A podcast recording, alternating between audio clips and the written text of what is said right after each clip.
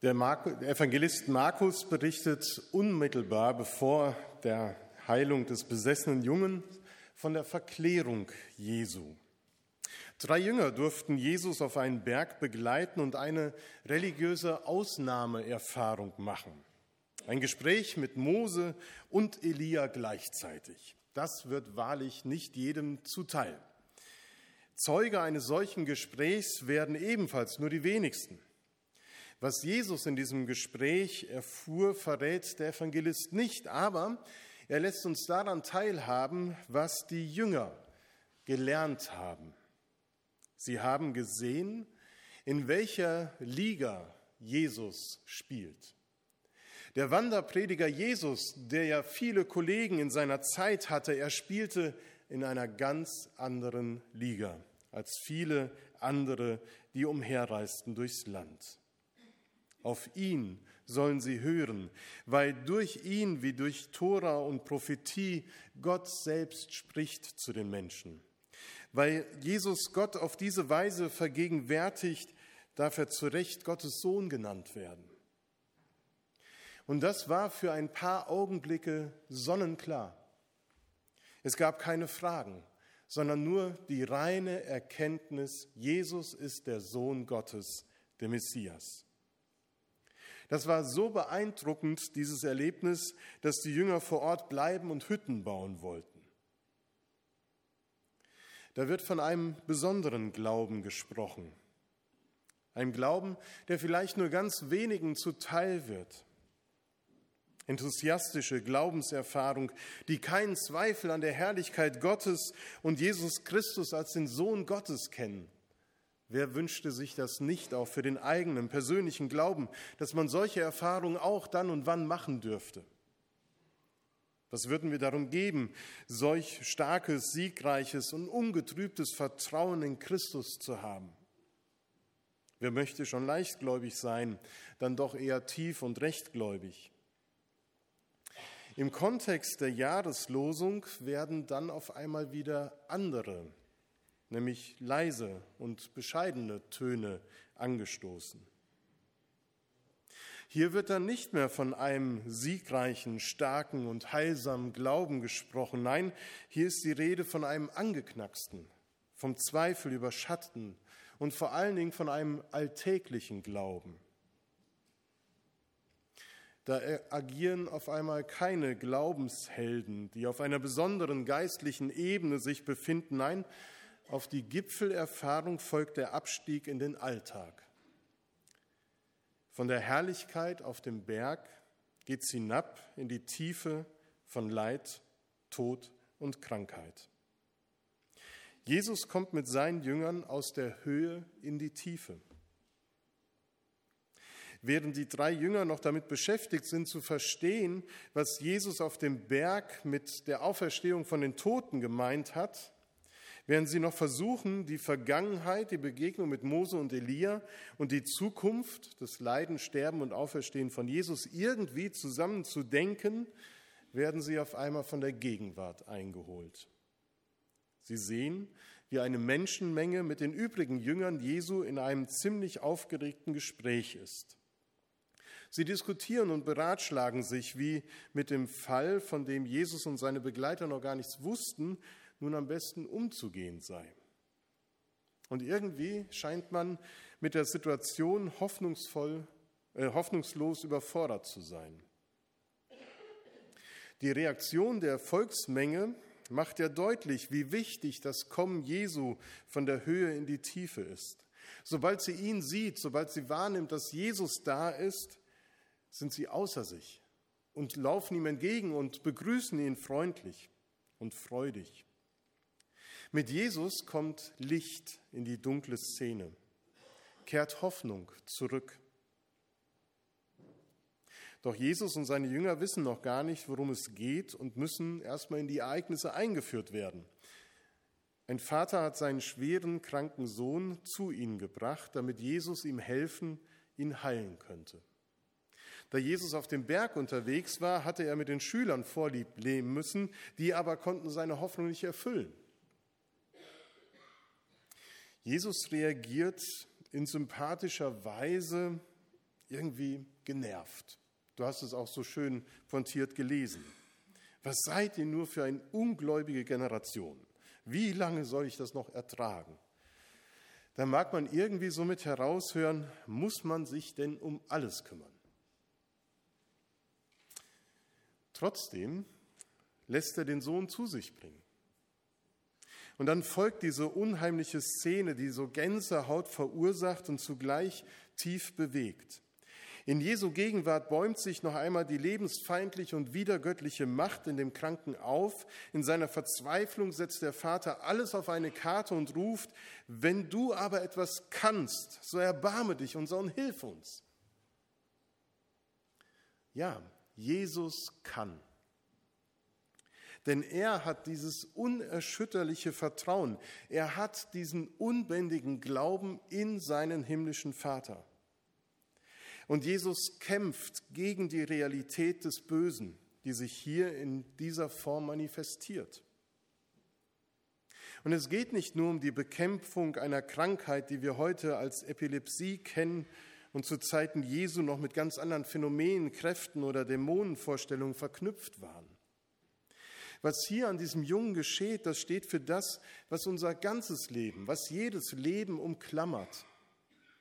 Es ist der Kampf zwischen Gott und der unsichtbaren Urmacht der Zerstörung, die sich auf so unterschiedliche Weise in unserem Leben zu erkennen gibt. In den letzten Tagen und auch heute Morgen mussten wir erfahren, wie die Macht des Todes in unsere Wirklichkeit einbricht und liebe Menschen von uns gehen.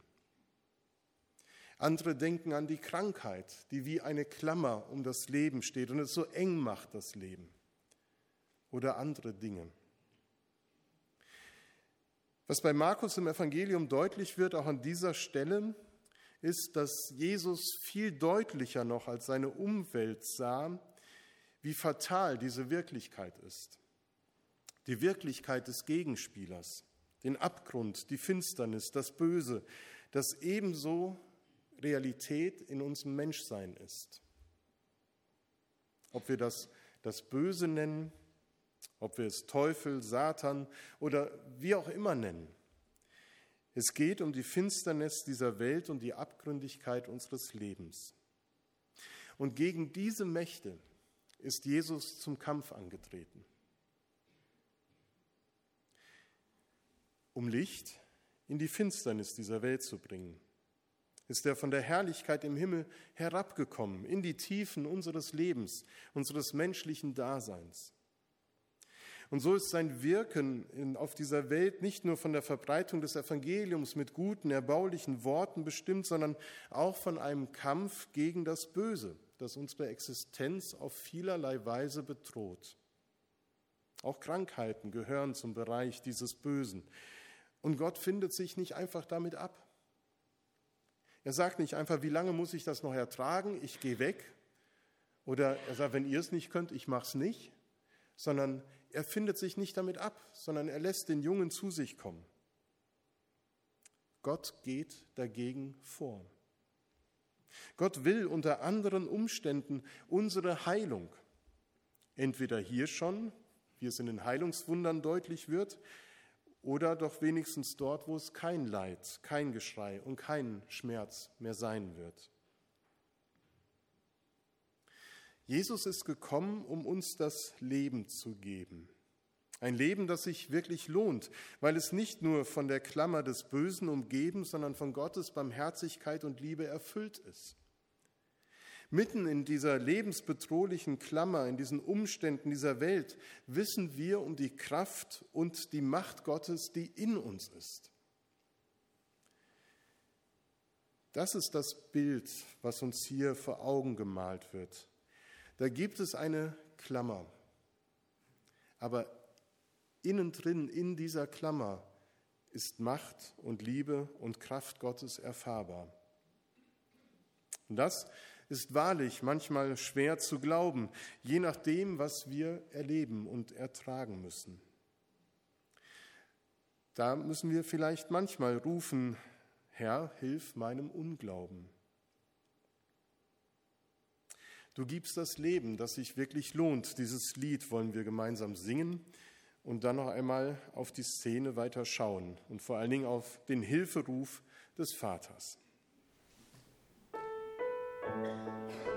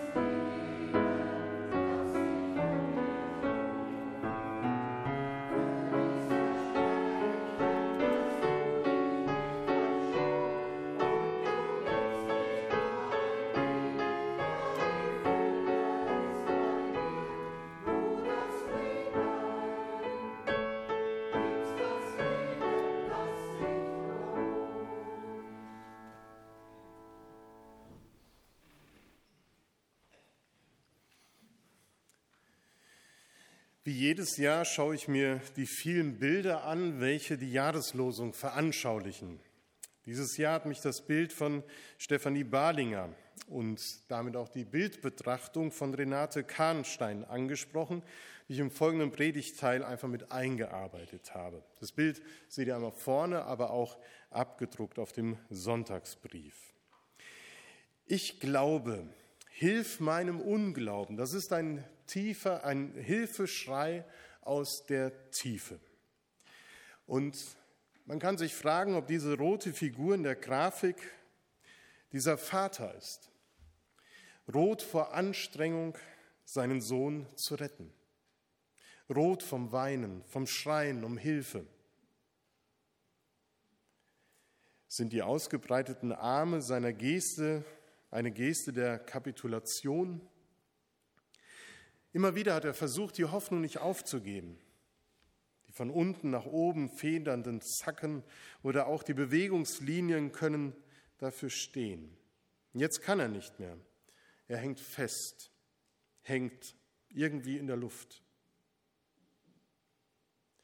Damit steht er für alle Geschöpfe, die den Boden unter den Füßen verloren haben und sich nach Rettung sehen. Für Adam, den aus roter Erde geschaffenen und seinen Nachkommen. Für die Unsicheren, die nicht wissen, wem sie noch vertrauen oder an was sie noch glauben können. Für die vergeblich nach Orientierung Suchenden. Auch für die, die sich ihres Glaubens gewiss sind, im Gottesdienst mit Überzeugung das Glaubensbekenntnis sprechen und deren Glauben plötzlich durch eine Grenzerfahrung dennoch ins Wanken gerät. Jesus kommt genau zum richtigen Zeitpunkt zu dem Vater und greift ein. Jesus aber ergriff seine Hand und richtete ihn auf, und er stand auf. Das ist das abrupte Ende einer aufregenden Geschichte. Ungläubig verfolgen die Umstehenden das Geschehen und sie verstehen nichts. Sie glauben, der Junge sei tot, doch der Augenschein trügt. Jesu Worte, die er gesprochen hat über diesen Jungen, sie machen frei, auch von einer verborgenen Macht. Er schenkt dem erschöpften Jungen neues Leben und richtet ihn auf. Kein weiteres Wort wird über ihn und seinen Vater berichtet. Es gibt aber noch ein Nachspiel im Jüngerkreis. Davon wird uns noch berichtet. Als Jesus ins Haus gegangen war und seine Jünger mit ihm allein waren, fragten sie ihn, warum konnten wir den Geist nicht austreiben? Jesus erwiderte, diese Art von Dämonen kann durch nichts anderes ausgetrieben werden als durch Gebet. So wird auch in der Mitte der Grafik eine Episode, ein Ausschnitt hervorgehoben. Ein Band erstreckt sich auf einem ruhigen blauen Hintergrund. Im eben noch ruhigen Fahrwasser können sich plötzlich hohe Wellen auftun. Das wissen die Jünger aus eigener Erfahrung. Auf dem See Genezareth haben sie es erlebt. Sie wissen auch um Jesu Versprechen, immer da zu sein. Das heißt aber noch lange nicht, dass sie sich souverän jeder Herausforderung stellen können. Ihr Versagen nagt noch an ihnen. Warum konnten wir nicht helfen? Die Frage könnte bei uns vielleicht auch lauten, warum werde ich von meiner Krankheit nicht geheilt? Glaube oder bete ich nicht richtig oder nicht genug? Warum entfernt sich unser Kind von uns und geht für uns so unverständliche Wege? Hat es unseren Glauben nicht als authentisch erlebt? Wie viel Zeit und Fantasie investieren wir in unsere Gemeinde, um Menschen zu erreichen? Mit welchem Erfolg? Wer lässt sich denn zum Glauben noch einladen? Ich glaube. Hilf meinem Unglauben. Dieser Aufschrei des Vaters ist ein erster Schritt des Vertrauens. Und wie wunderbar, dass das Jesus nicht zu wenig ist. Ich glaube, hilf meinem Unglauben. Erkennen wir, wie unglaublich das wiederum ist? Trotz unseres Unglaubens, trotz unseres Unvermögens und auch unseres Versagens hält Gott in Jesus Christus an uns Menschen fest. Trotz meines Unglaubens hält er an mir fest. Und gleichzeitig bringt der Vater auf den Punkt, was sein Leben in der Nachfolge Jesu ausmacht. Es ist nämlich eine Spannung, die mich nicht zerreißen muss, weil Jesus sich ganz in meine Lage versetzt und sie mit mir aushält. Und so wird diese rote Figur zu Christus, der mich mit ausgebreiteten Armen empfängt. Durch sein Leiden und Sterben zerreißt Jesus den Vorhang zum Allerheiligsten, fällt die Mauer, die uns Menschen von Gott trennt. Angedeutet durch die dunkelblauen Fasern am Rand des Ausschnitts. Große Energie strahlt von Jesus aus. Er stellt sich in diesen Riss, macht den Weg frei.